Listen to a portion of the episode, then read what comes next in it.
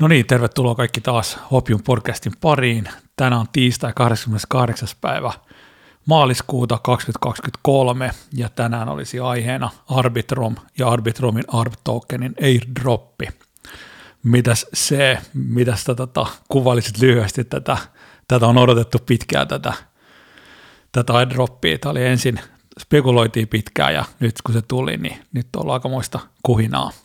Joo, se oli spekulaation kohteena, oliko 2021, kun itse lohkoketju starttasi, niin aina vähän niin kuin vihjaili siitä, mutta tota, nyt, nyt on ollut sitten Arbitrumin aktiivisille käyttäjille niin kuin palkkapäivää, että nehän on ollut aika yllättävänkin isoja niin kuin, niin kuin, tota, dollarimäärästi, mitä sieltä on jengi saanut suhteellisen pienellä käytöllä, niin, tota, niin tota, se on ollut kyllä ihan, ihan mu- mukava lisäys tähän, tähän tota defiin. Niin. Defi kevääseen.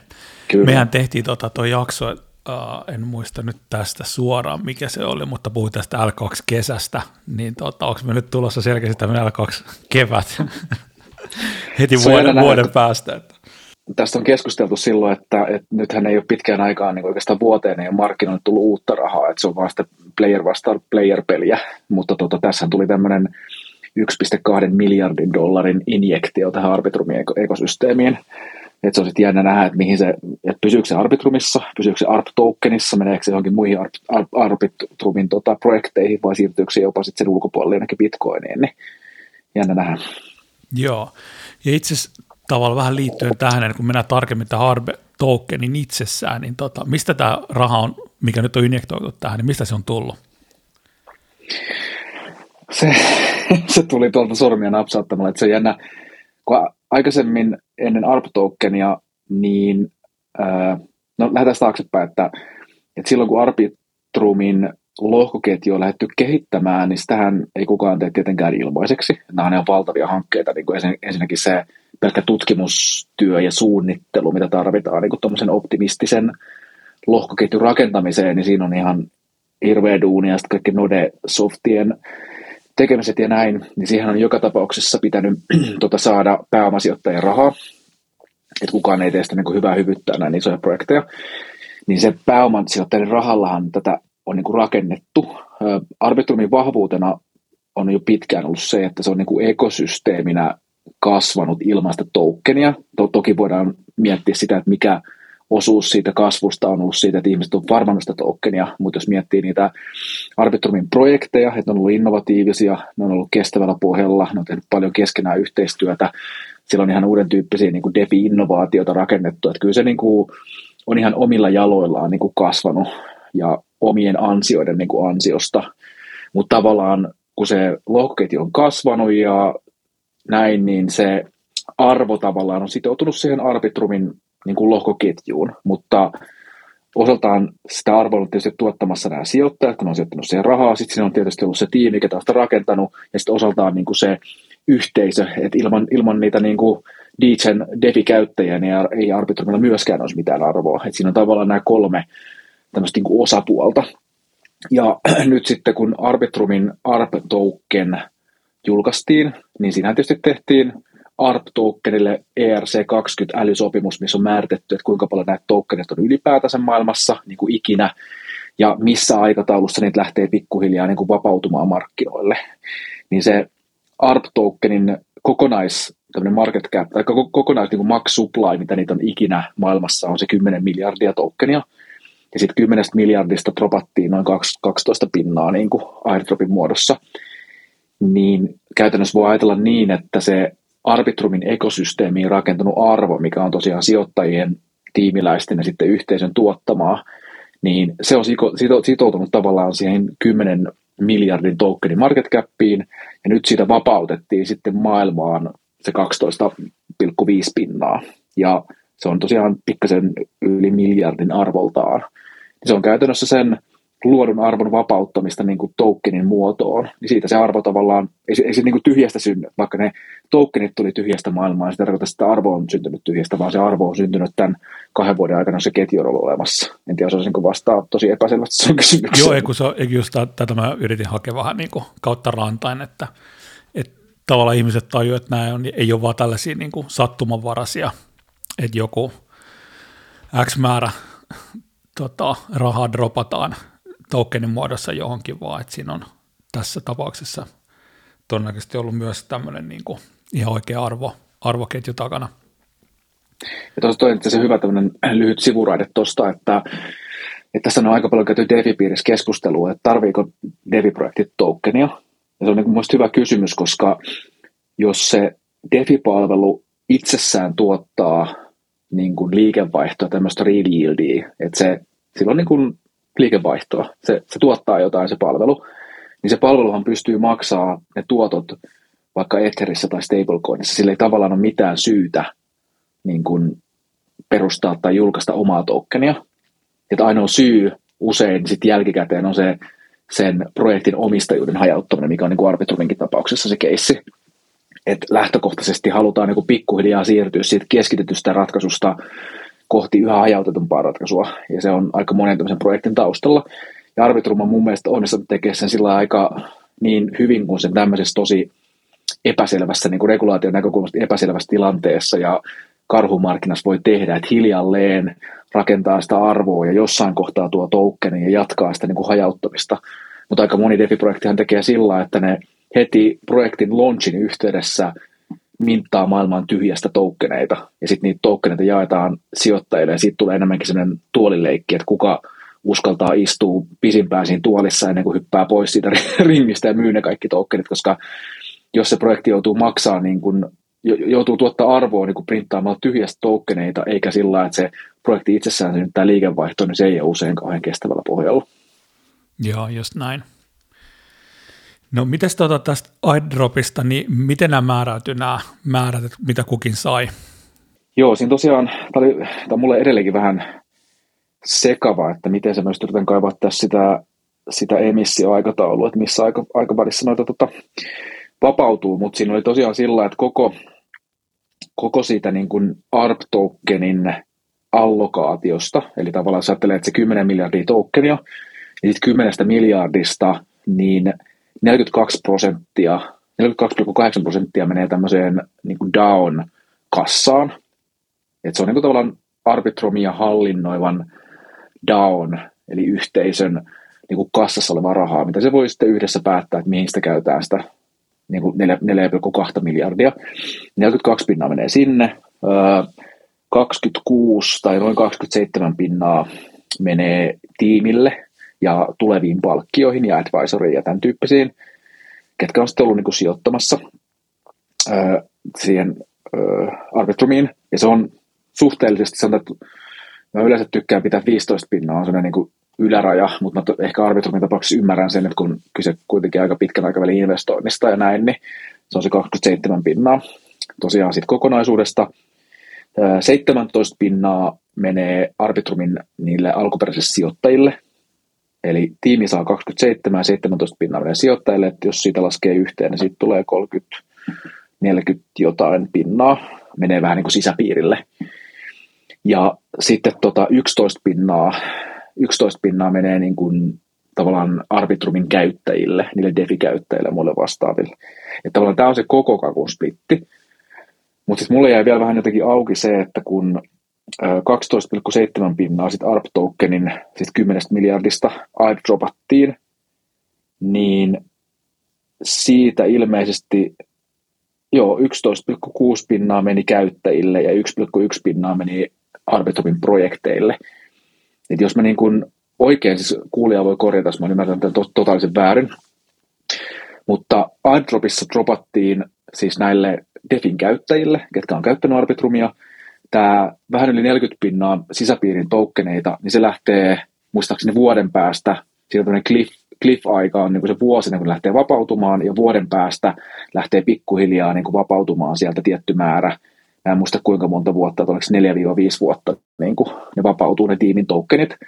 Eli joka tapauksessa niin kuin tiimi on tähän useamman vuoden sitoutuneena, että ne, ne ei saa niin kuin saman tien kässättyä itseensä ulos sieltä niin, niin tämä on tavallaan niin kuin se, miten sitten lähtee vapautumaan, ja saman tien niin kuin yhteisön jäsenille annettiin se 10, ei 11 pinnaa, mutta sitten jos tästä mistään muodostuu vähän niin kuin oudoksi tai kompleksiseksi, niin on se, että tota 42 pinnan sitä kassaa, mutta miten se vapautuu, onko se, oliko, se, oliko se kassakin jotenkin, että se vapautuu, niin oli siinäkin jo semmoinen, että se vapautuu pikkuhiljaa, mutta sitä 42 pinnan kassaa, niin sitä hallinnoi nämä kaikki muut tokenit.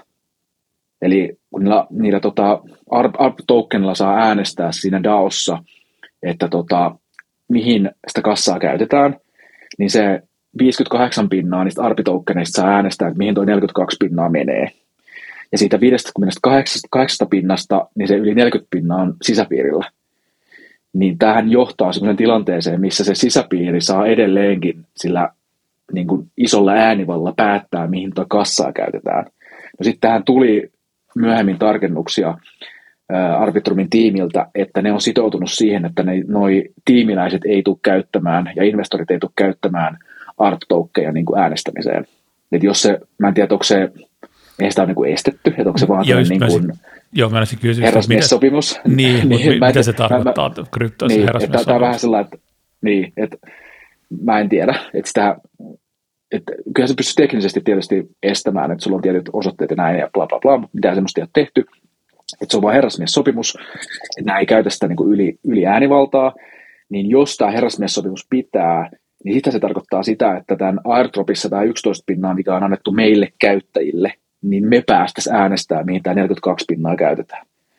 Ja nyt jos mä tavallaan peliteoreettisesti tässä jotain mietin, niin jos ne tosiaan haluaa sillä että se on, se on tämä niin kuin Arbitrumin käyttäjät, ketkä saa päättää, mihin tämä 42 pinnaa menee, tiimi, sisäpiiri ja investorit pikkuhiljaa kässää itsensä ulos tästä, niin mä oletan, että ne on tehnyt sen näin sen takia, että jos jostain kumman syystä niin kuin Deachnit ja muut päättääkin, että ne vaikka niin kuin, no keksin päästäni, mutta ne, ne päättää, että jaetaan tämä koko down treasuri niin kuin Etherinä ja USDCnä ulos ja lopetetaan tämä ketju, niin tavallaan ne, siinä kohtaa ne voisit oikeasti käyttää sitä niin kuin, isompaa äänivaltaa sanoa, että no itse asiassa ei me, ei me haluakaan tehdä sillä lailla. Mä en tiedä, onko mutta, niin, että tavallaan se herrasmies pitää niin kauan, koska nehän on tehnyt tämmöisen oman ää, niin kuin perustuslain tavalla, että mitä ne, mitä ne niin, niin kuin DAON haluaa edustaa. Et esimerkiksi siinä on yksi tärkeä pointti on se Ethereum yhteensopivuus, että ARP tokeni ei ole kaasutoken sen takia, että ne haluaa niin kuin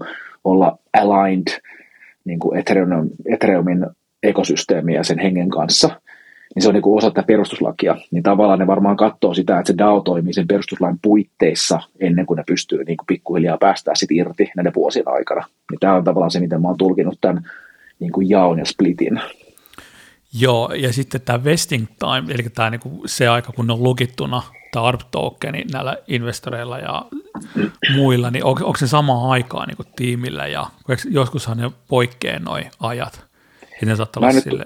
Mä en ulkoa muista, jos mä katson, saanko mä doksin auki, mutta siinä oli, muistaakseni ne niin kuin vapautu suurin piirtein samassa ajassa, näköjään tässä verkkosivullakaan ei ole mitään järkevää. Sitä mä en muista, että vapautukset reasuri nopeammin kuin se, se tota, tiimin ja sisäpiiriläisten tokenit. Tuossa ei näköjään ollut mitään. Mä olisin siis jossain nähnyt sen emissioaikataulun, missä oli niinku, joo ei nyt löydy näistä linkeistä mitään. Mutta siinä on tosiaan se idea, että se preasuri tai kassakaan, niin se ei ole niin kuin saman tien käytettävissä ihan varmaan senkin takia, että jos DAO päättäisi sen purkaa, niin se ei, ei vaan niin kuin pysty, että se vapautuu hiljalleen. Niin. Et, et. Mutta tietysti ne, mitä ne sillä tavoittelee, on niin kuin mä tuossa sanoin, niin se niin kuin hiljalleen kohti sitä ää, hajautusta. Et siinä niin kuin yksi hajautettava asia on se Arbitrumin nodet, että viime elokuussa mä löysin sellaisen uutisen, missä tota, sitä Arbitrum One lohkoketjua, sitä päälohkoketjua, niin se Nitro, Net, Nitro Upgradein jälkeen niin ne on, ne on niin kuin sainannut siihen sisään kymmenen itsenäistä instituutio-validaattoria, mitkä niin kuin validoi Arbitrumin lohkoketjua. Ja ne yrittää tietysti hajauttaa sitä validointia, että tavallaan siis mahdollisimman paljon hajautetusti eri toimijoita. Ja sitten toinen tärkeä hajautettava tekijä on se sekvenssari, eli sekvenssari kun nämä niin kuin Layer 2 lohkoketjut toimii sillä lailla, että ne julkaisee säännöllisin väliajoin sinne Ethereumin päälohkoketjuun niin kuin, tavallaan yhteenvedon näistä niin kuin, tapahtumista. Niin se sekvenssari on se, se palvelu, mikä päättää, että missä järjestyksessä ne transaktioita niin kuin julkaistaan siinä Arbitrumissa sitten eteenpäin päälohkoketjuun. Niin se sekvenssari, vaikka se on keskitetty tällä hetkellä niin kuin Arbitrumin Foundationille, niin se ei pysty sensuroimaan transaktioita, se ei pysty estämään niitä, että ainoa mihin se voi ottaa kantaa on päättää niitä transaktioiden järjestystä, niin ne haluaa sen Node-verkoston lisäksi myös tota, hajauttaa sen sekvenssarin, eli, eli jatkossa olisi useampi sekvenssari ja yksi vaihtoehto on, että näitä arp sitten käytetään sen sekvenssarin palkkioina.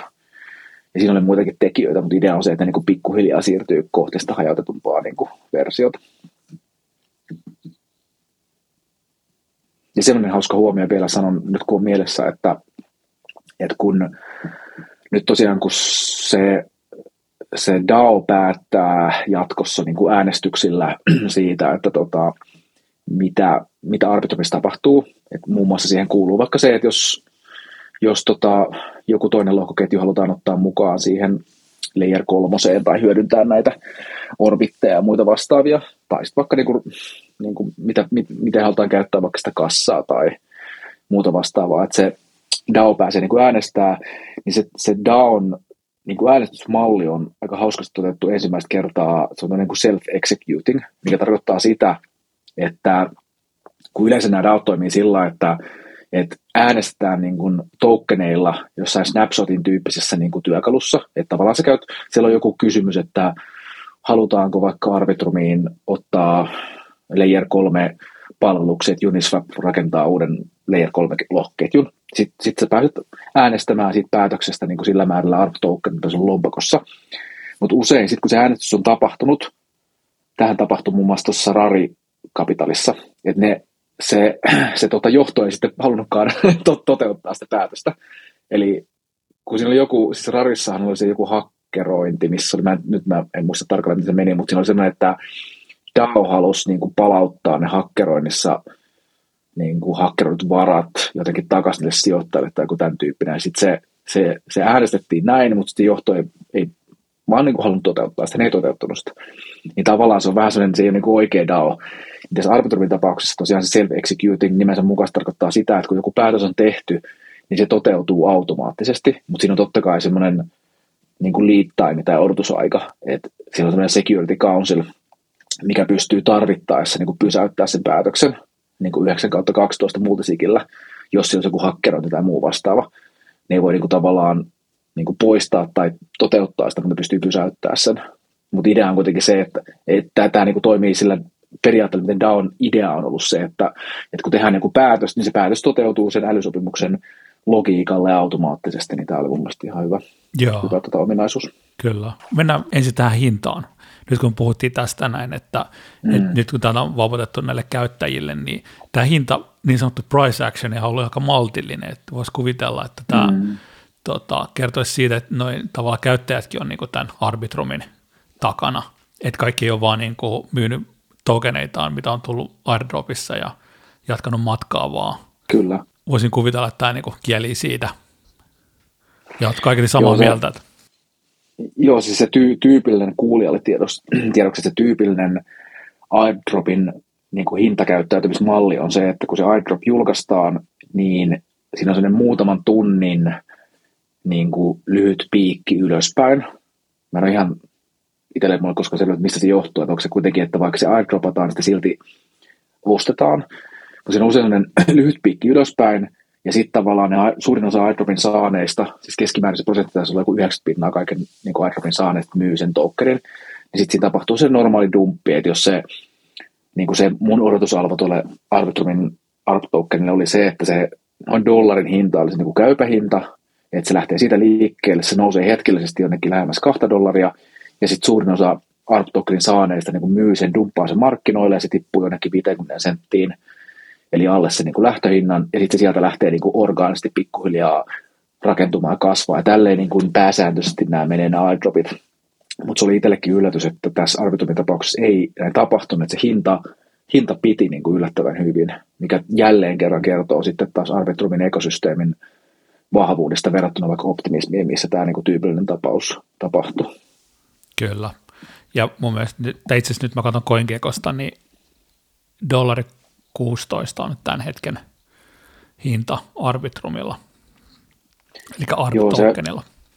Se, se tota, no mulla itse oli tavallaan se niin kuin dollari oli se, missä mä pidin, että jos miettii sitä, jos, jos vertaa, niin kuin joku sanoi ihan hyvin Twitterissä, että niin kuin kryptossa niin kuin tokenin absoluuttisella market capilla ei mitään merkitystä, vaan ainoastaan sillä, miten ne vertautuu niin kuin vastaaviin. Et kun joku sanoo, että tämä on 10 miljardia tai tämä on 50 miljardia, sillä ei niin kuin merkitystä, vaan mikä se on suhteessa muihin. Mm. Mikä on mielestäni hyvä pointti.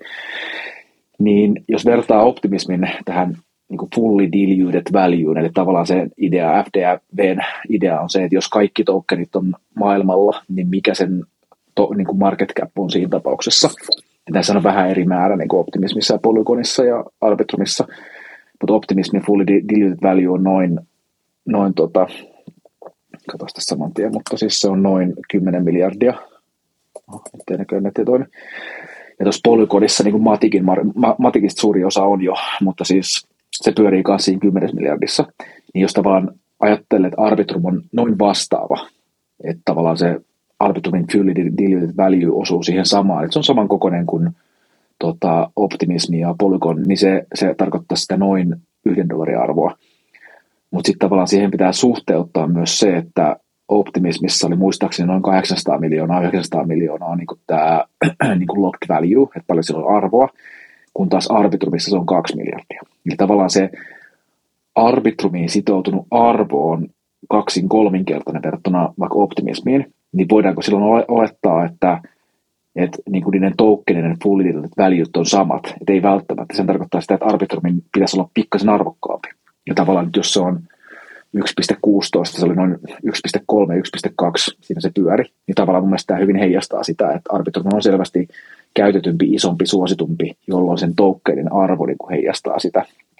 Niin tätä kautta se on varmaan niin kuin asettunut tuolle tolle tasolle. Mutta sitten tavallaan sitä voi tietysti spekuloida loputtomasti, miten se voi olla tulevaisuudessa ja mikä se merkitys on ja niin kuin näin. Mutta mun mielestä aika hyvin heijastaa sitä Arbitrumin tämän hetkestä käyttöä ja koko luokkaa. Kyllä. Ja tästä me päästäänkin nyt tosi luontevasti aasinsiltana, niin et, tavallaan sitä tulevaisuuden käyttöä, niin mikä tämän utiliteetti sitten on, tämän ARP tokenin, koska eikö tätä, tätä on pantattu pitkään ja oli pitkään, ettei tule mitään tokenia, niin tota, onko sinulla tähän mitään näkemystä? Sitten käytiin silloin paljon spekulaatiota, että, että voisiko se olla niin, että ARP-tokenia tai ARP-tokenia käytetään niin kaasumaksuna, jolloin sillä olisi ollut aika merkittäväkin utiliteetti. Että silloin se, vähän niin kuin Ethereumin tapauksessa, että vaikka sä et tykkäisi itse tokenista, niin sä tarvitset joka tapauksessa, että sillä on niin jatkuva kysyntä. Mikä on mielestäni niin ihan hyvä pointti, että, että silloin se arbitrumia käytettäisiin, sitä tarvii ostaa joka päivä, jotta saat maksettua niin kaasumaksuja. Mutta se jää niin kuin pois tästä, ja se osaltaan johtui siitä, että ne halusivat tavallaan alainaa sen Ethereum. Ethereum on tavallaan se niin kuin isä ja äiti ja niin kuin tärkein, että ne ei halua niin kuin, kilpailla sen kanssa. Toisin kuin vaikka Polygon teki Matikin, Matikin kanssa, että se toimii kaasumaksuna. Mutta optimismissahan on ihan sama, että sillä on Ethereum. Niin käytännössä niin kuin tällä hetkellä Arbitrumin Arbilla ei ole mitään muuta utiliteettia kuin se niin kuin äänestysoikeus, niin kuin se governance-oikeus. Ja sille voi tietysti miettiä sitten arvoa, että jos sanotaan, että jos tämä layer kolme kesä käynnistyy, että niin kuin yritykset tulee Goldman Sachsin ja JP Morganin ja muiden pankkien omia layer kolme lohkoketjuja, mitkä setlaa, tekee settlementin sitten niin kuin Ethereumiin ja eri DeFi-projektit auttaa omia layer kolme ketjuja ja näin, niin jos Arbitrumin ARP pääsee äänestämään, että kuka pääsee mukaan millä tavalla ja niin kuin näin, niin silloinhan siinä on vähän sitä samaa, mikä on niin DeFi-projektissa, vaikka Prive-markkinassa, että sä pääset tavallaan, sulla on niin kuin valta päättää näistä asioista, siinä vallalla on ihan taloudellinen arvo. Sitä kautta mä näen, että kun useinhan näillä governance-tokenilla, niin niillä on vaikea keksiä mitään arvoa, kun ei jengi halua hirveästi äänestää ja näin. Että Uniswap on varmaan tai joku Maker on ihan hyviä esimerkkejä tästä. Mutta mä, mä tavallaan näen Arbitrumille kyllä aika paljonkin käyttöä sille governance just tätä kautta, että sillä on oikeasti että jos, jos isot yritykset haluaa niin kuin nimenomaan Arbitrumia käyttää, niin ne haluaa todennäköisesti haalia sitä Arbitrum tokenin, jotta ne pääsee vaikuttamaan näihin asioihin näin. Mutta se utiliteetti on tosiaan se governance. Ja tulevaisuudessahan sitten sitä utiliteettia voidaan laajentaa sen niin kuin down-päätösten kautta. Että jos halutaan niin kuin hyödyntää vaikka sitä kassaa siinä, että sitä kassaa käytetään vaikka jossain niin kuin Optimismissa on näitä niin kuin grantseja ja muuta vastaavia, että sitä niin kuin annetaan projekteille maksuna tai kannustinpalkkioina tai käytetään sitä niin kuin sekvensseri- tai validaattorin maksuissa ja niin kuin näin, niin sitä utiliteettia voi tulla tulevaisuudessa lisää, mutta tällä hetkellä se on tosi, tosi niin kuin rajautunut siihen kokonaiseen. Joo, ja eikö tästä nyt, jos me tälle jyrkästi rajataisiin tavallaan tuo polygonia tai optimismia tai arbitrumi, niin jos näitä pankkeja ja muita instikoita tulee, niin eikö se ole selkeästi se tulo, tai ne on tekemässä sitä tuloa nimenomaan arbitrumin puolelle? No en mä olisi niin varma, että jos miettii Coinbasea, niin nehän julkaisi nyt sen base-lohkoketjun tähän OP-stäkin päälle. Eli tavallaan ne otti, se base-lohkoketju ei ole siis layer 3 ketju, vaan se on OPn niin kuin stack tarjoaa sen optimismin, niin kuin, että sä voit tehdä toisen vastaavan optimismiketjun. Niin, tota, niin, niin kuin Coinbase otti sen käyttöön, niin on aika paljon sitten taas brändipääomaa ja semmoista niin kuin päätäntävaltaa tuossa markkinassa, että ei se mun mielestä mitenkään niin, kuin, niin sanotusti kirkossa kultettu. Ja sitten taas Polygonilla se Supernets on niin kuin vastaava, niin niillä on taas tosi vahva se business development tiimi, että kun nehän tekee kaikkea niin kuin Disney ja Starbucks ja kaikkien kanssa töitä, niin tavallaan niillä on paljon paremmat yhteydet sinne. Että se on jännä niin kuin jakauma sillä että mm. se puolet optimismi on sitten enemmän semmoinen, no nehän muutenkin ehkä, ehkä brändimielessä optimismi on enemmän semmoinen on nätisti, sellainen ko- kommuunimainen, että ne haluaa niin kuin, tavallaan yhdessä kommunimaisesti päättää ja semmoinen kaikilla on hyvä henki ja jes, jes, halaillaan ja näin. Ja sitten arbitrumi on enemmän sitä semmoista niin kuin, arbitrumi on keskittynyt enemmän ehkä siihen niihin projekteihin ja siihen teknologiaan. Se on aika insinöörimäinen ketju mulle. Ja sitten Polygon on enemmän se niin kuin business devausketju. Että ne, ne solmii tuolla niin kuin suljetussa neukkareissa niin kuin diilejä bisnespäättäjien kanssa ja näin. Että jokainen vähän niin kuin menee omaan suuntaansa. Niin mä näkisin, että sitä kautta niin kuin jokaisen lohkoketjuun tulee vähän erityyppisiä toimijoita siihen niin kuin layer 3 tasolle. Kyllä, joo, tuo on hyvä pointti. Että jos puhutaan tälle defistä, niin onko nyt tavallaan mitään, mitä sä voisit tässä paljastaa? Pidetään nyt varaamat sen defi Suomessa, niin, niin tota, mitään hyviä, hyviä tota, siirtoja. No varmaan sellainen itselle, mä olin vähän niin kuin odottamassa sitä, että mitä tapahtuu, että kuinka, kuinka paljon arbitrumista valuu TVL ja niin kuin arvoa pois sen arbitrumin jälkeen, että kuinka paljon siitä käytöstä on ollut loppujen lopuksi sitä varmausta, niin kyllähän se on näkynyt siinä volyymissa, että nythän se on siirtynyt tuonne GK-synkkiin, mitä se sanotaan suomeksi, ZK-synk. Joo. Tosi, tosi vaikea sanoa, mutta tota, niin kuin ne Matterlapsin se, se ZK-synk, silloin oli Stroke-pohjainen logo, GK-synk, niin nythän tavallaan nämä Instikka Farmaajat on siirtynyt niin kuin sinne, että se on näkynyt sitten transaktio- ja bridge-volyymissa, niin osa Arbitrumin käytöstä siirtyi sinne, mutta niin kuin loppujen lopuksi en ole nähnyt isoa droppia. Arbitrumi on niin kuin defi, defi, defin näkökulmasta edelleenkin hyvin validi paikka, ja se on jäätävän nopea kyllä edelleenkin, vaikka tuossa voidaan puhua siitä airdropin tota, tilanteesta, mistä niin verkkosaatit toiminnan näin, mutta siis niin kuin se on, on tosi nopea ja käytettävää, sinne tulee koko ajan uusia projekteja, että se on niin kuin helppo niin kuin keskittyä arbitrumiin, jos pitää valita joku, joku niin ketju. Just. Ja sitten tavallaan niin kuin Arbitrum Ethereum väliset puulit ja parit on mun mielestä riskikorjatun tuotan näkökulmasta aika houkuttelevia, että Arbitrum on tietysti toukkenä suhteellisen niin kuin varma. Tokihan niin kuin, eihän kukaan, se voi tippua vaikka kuinka tuosta nykyisestä arvosta, mutta on niin kuin vaikea kuvitella, että jos miettii jokin pienempään DeFi-projektia, että Arbitrum rugataan, ja sitten se on niin arvoton se token.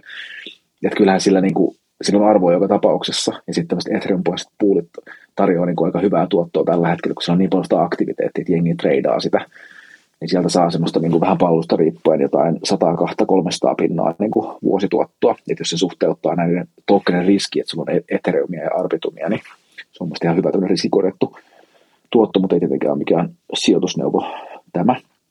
Käännä. Ja, tota, niin kuin ei mikään just, niin, just on kirjoittanut artikkeli tuosta, tota, nythän tuli jossain haastattelussa tieto, vähän niin kuin virallinen tieto, että Metamask on julkaisemassa sitä omaa Mask-tokenia tai MM-tokenia.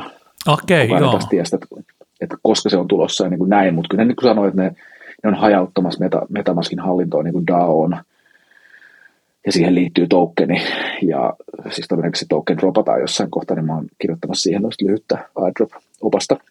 Okei. Okay. Ja, ja tota, sitten tosiaan se GK Sync, eli kun nämä Arbitrum ja optimis, optimismi on näitä optimistisesti toimivia lohkoketjuja, niin sitten on näitä Zero Knowledge Proof-pohjaisia, niin kuin GK, Polygon GK EVM ja GK Syncin, Matterlabsin GK Sync ja sitten on Starknetin vastaava, että tulee tätä uutta teknologiaa. Niin siellä on tietysti niin kuin näitä air, airdrop-farmaustilaisuuksia. Mutta sekin on vähän semmoista, että niin kuin, mä käytin Arbitrumia ihan sen Arbitrumin takia, että en sen takia, että mä olisin varmannut sitä tokenia, että siinähän niin kuin sivuhuomioon, niin se mak- maksimi per lompakko taisi olla 10 400 tokenia, vai onko se 10 800? Noin 10 000. Joo. Silloin kun sä oot maksimi, maksimi pisteet. Että hauska huomio, tuossa oli joku tehnyt tämmöistä, niin kuin, kun puhutaan sybilhyökkäyksestä, niin sen idea on se, että niin kuin sama taho tai henkilö käyttää useampaa eri lompakkoa, että tavallaan piiloutuu niin useamman lompakon takaa, niin siinä oli joku, oli kaivannut niin kuin tavallaan sybilihyökkäyksen tuohon airdroppiin, että se oli joku farmannut 360 eri lompakolla, ja se oli saanut siis joku yli miljoona tokenia, siis ihan käsit, mä en tai siis täytyy joku instituutio botti juttu olla, että se pystyt, että se on saanut niin kuin suurimmalta osat lompako, lompakoista niin kuin täydet pisteet ja saanut joku miljoona, pari miljoonaa tokenia, mutta siis tyypillisesti ne oli, suurin osa käyttäjistä sai sen noin tuhat, pari tuhatta. Et jos miettii, että se arvo on vähän yli dollarin, niin on se niin kuin pari kolme tuhatta euroa tulee tuolta taivaalta vaan taskuun, niin joka tapauksessa mun mielestä se oli niin kuin tosi arvokas. Joo, varmasti ihan tervetullut.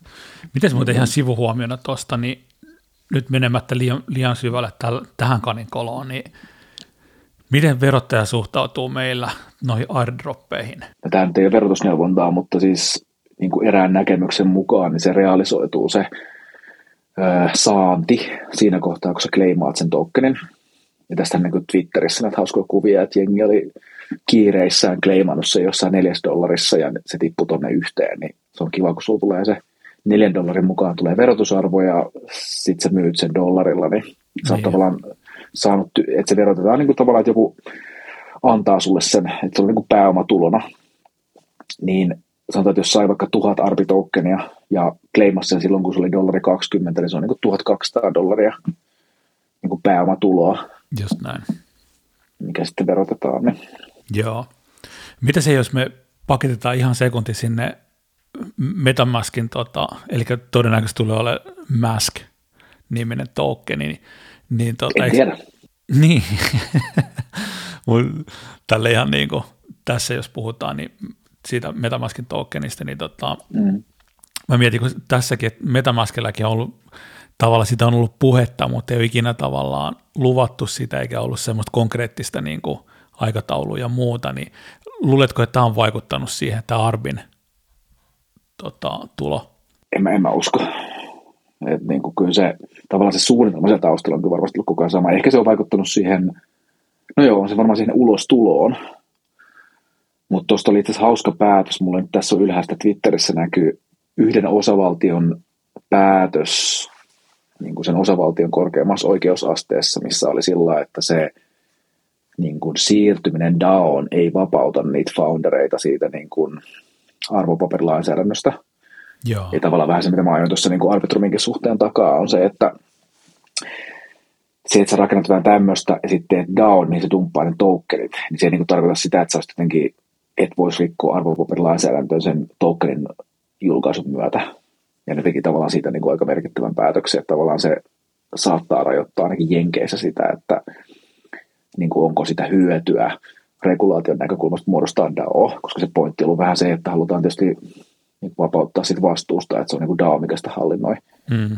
Mutta se siis mä tästä lainaan suoraan tuosta artikkelista, mikä tulee Devi Suomeen, niin siis tämä Lubin, minkä etunimeä en muista, Chris, ei, en muista, mutta siis konsensus on se yritys, mikä on rakentanut Metamaskia ja monia muita tuotteita, niin se sanoi tällä, että uh, there is a DAO that is being being formed right now in context of MetaMask.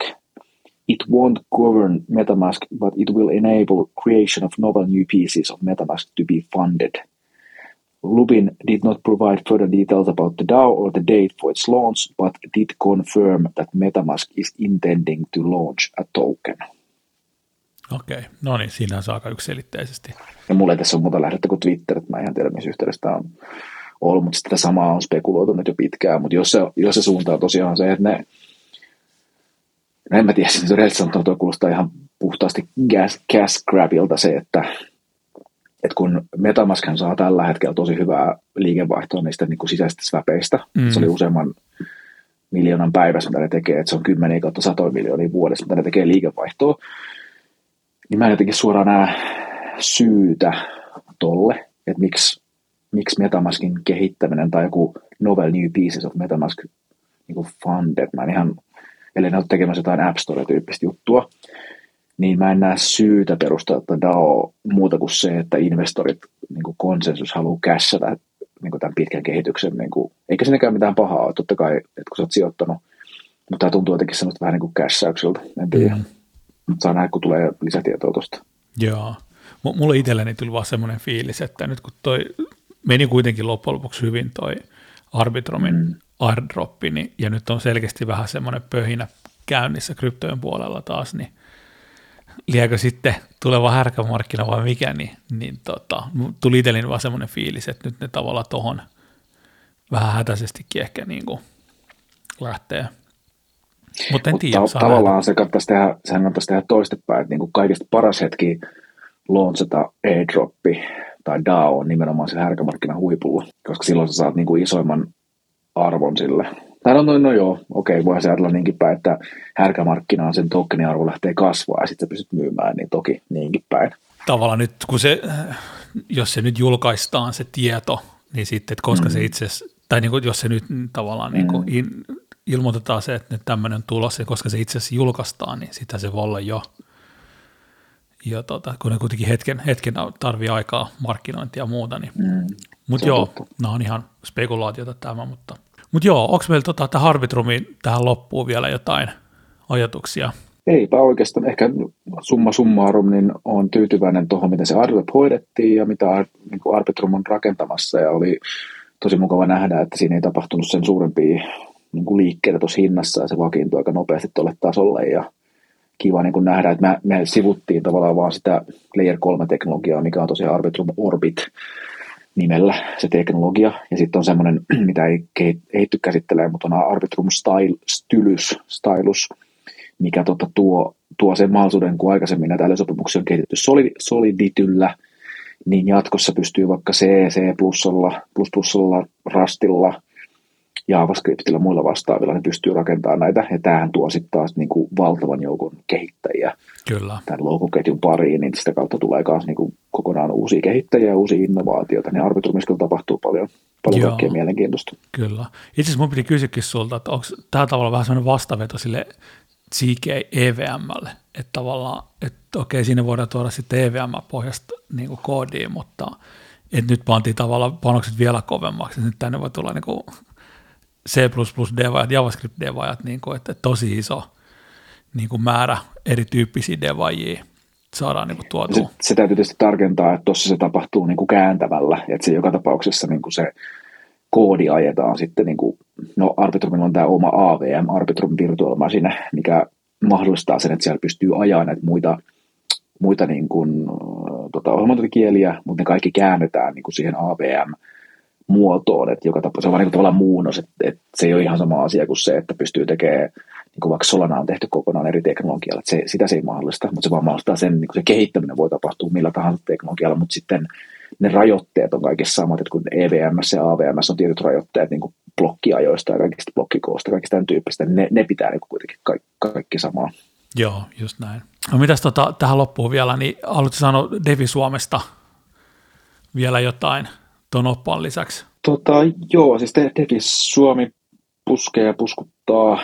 Siellä tulee uusia oppaita sisältöjä. Meillä otetaan vinkkejä vastaan niin kuin mistä tehdä sisältöä. Nyt siellä just katoin, niin on 230 postausta tehty tässä vuoden, vuoden aikana, että siellä on sen verran paljon postauksia, että vaikea keksiä näitä järkeviä oppaita, mutta niitä tietysti tehdään sitä mukaan kuin tarvii. Että aika iso osa siitä Defi Suomen niin kuin vinkkeistä, sisällöistä, nostoista on mennyt sinne suljettuun Discord-ryhmään, missä tapahtuu sitten keskustelu kaiken näköisistä uutisista ja tämän tyyppistä, että se Devi Suomen niin kuin maksullisen puolen arvo on yhä enemmän siellä niin kuin Discord-ryhmässä. Toki no sisällöissäkin ja näin, ja mutta tota, se maksullinen puoli ei millään tapaa niin välttämätön, että, että jos kiinnostaa pysyä näissä asioissa kartalla, niin kannattaa tosiaan ottaa Devi Suomen ilmainen uutiskirjatilaukset. Mä kirjoittelen sen joka sunnuntai, sunnuntaina maailmalle ja siinä on nostettu niin kuin, työkaluja ja uutisia ja hakkeroita ja muuta vastaavia, mitä Devi tapahtuu, niin silläkin pysyy ihan hyvin, hyvin kartalla, mutta tota, tämmöistä tulee ainakin mieleen tällä kertaa niin Devi Suomesta. Joo, mielenkiintoista. Ja tosiaan kaikki nämä linkit löytyy taas tuosta jakson esittelystä ja descriptionista, niin, mutta joo, ei tässä kaiketi muuta. Talvitrumin airdroppi oli ihan hauska. Katsotaan, tuleeko tässä keväällä vielä muita. Saadaanko sitten Metamaskista vielä ja mikä siinä sitten voisi olla se airdropin tota, kuviot, jos, jos sekin perustuu tähän niin kuin käyttöön, niin se voi olla aika monella jo mahdollisuudet olla mukana siinä. Niin. Joo, ja sitten varmaan noista tota, GK-synkistä ja EV, eikä noista sidonnollispohjaisista ketjuista voisi ottaa jakson ja sitten kanssa tuosta Baseista, eli Coinbasein tulevasta omasta ketjusta, niin nekin voi olla mielenkiintoisia. Joo, olisi erittäin, erittäinkin mielenkiintoista. Mutta tota, ei mitään, tässä oli tämän jakson, tai tämän viikon jakso, ja ei muuta kuin kiitos muun puolesta ja ensi viikkoon. Kiitos, palataan ensi viikkoon. Moi moi. Kiitos, moi.